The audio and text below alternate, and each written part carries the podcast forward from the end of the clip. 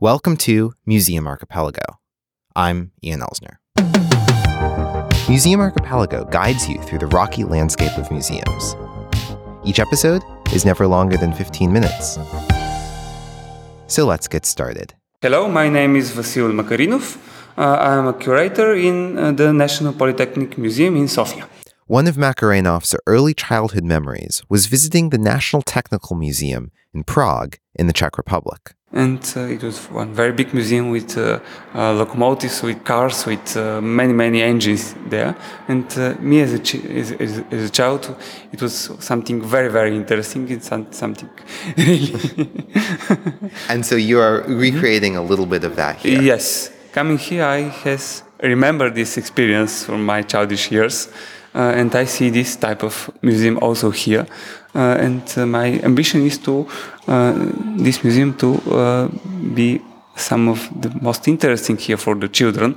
like this museum in Prague was this was interesting to me over there. The Bulgarian National Polytechnical Museum tells the history of technology with cases of artifacts, ranging from simple machines to bikes and cars to 20th century household appliances to Bulgarian made computers of the 1980s? Uh, actually, uh, unlike uh, the other museums, uh, which uh, show only the history of uh, the state, the history of the world, we show the history through the point of view of the techniques. the techniques in, in, Bulgaria and the techniques in the world, because all the techniques that, that, that come here in Bulgaria come simultaneously like in all other countries. The history of Bulgaria is always right underneath the surface. The building that houses the Bulgarian National Polytechnical Museum, a rather drab building not uncommon in Sofia, used to be a museum dedicated to Georgy Dimitrov, the first communist leader of Bulgaria. The socialist government collapsed in 1989, and the first permanent collection of the Bulgarian National Polytechnical Museum opened in 1991. Looking through the technology on display, you can guess the era in which they were produced by understanding Bulgaria's trading partners. In the interwar period, with Germany and France, and during the socialist times, with the Soviet Union. Bulgaria, actually, in this period, uh, actually between the two world wars, uh, we have not uh, so big production of uh, things, but we have imported many uh, objects from uh, Western Europe. Which were adapted to our market actually with typewriters with uh, Cyrillic alphabet, machinery with our electricity voltage, and so on. Uh, after the coming of the new uh, government, the things changed a little because we, we were connected more closely to Soviet Union and maybe our policy was not so individual. Uh, I mean that the uh, culture here has been the culture, the techniques, the education here has been connected with uh, uh, all that happens there. Uh, there is one very interesting, interesting example. In 1960, uh, the uh, factory of uh, Balkan in the town of Lovech has been introducing the first Bulgarian car. But due, due to several political issues, Bulgaria was not allowed to uh, produce uh, uh, any cars, actually. Because the Soviet Union decided that another country would produce the cars. Yes, actually, about this, about uh, this uh, planning economy that uh, doesn't allows allows you to do what you want to do. Right. Another interesting thing to me mm-hmm. about the Soviet time is the use of technology to mm-hmm. prevent things mm-hmm. from happening rather than the use of technology to enable things mm-hmm. to happen. So you showed me some radios, mm-hmm. both from the interwar period in the 20s and 30s and later in the Soviet times. And can you tell me a little bit about the ways that the technology, for example, in communications technology, was produced to not enable someone in the Bulgarian market to access a certain band of the radio, for example?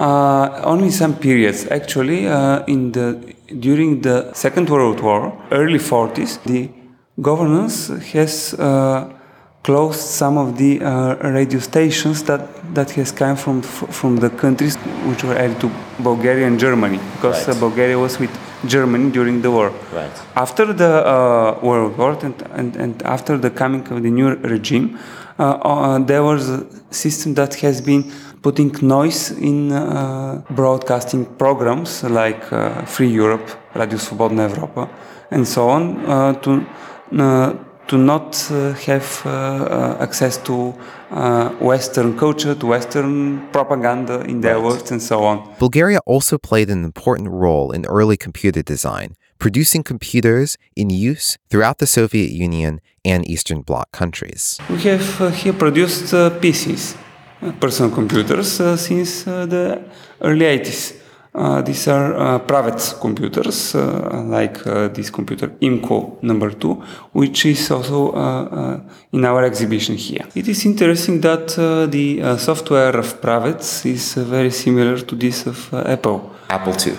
Yes, Apple II, because some of the researchers think that this is something like a technical investigation that has been been made in the uh, time when the Apple was uh, uh, introduced. So maybe some some Soviet Bulgarian scientists took a look at the Apple. They yes, said, yes, interesting actually. how this works. Maybe we can take some of the ideas. Mm-hmm. actually, yes, yes, yes. And how, mm-hmm. just a general number, how many people had access to one of these computers? Because it was not mm-hmm. necessarily for home use. Uh, actually, it was for uh, maybe not only not by not for home.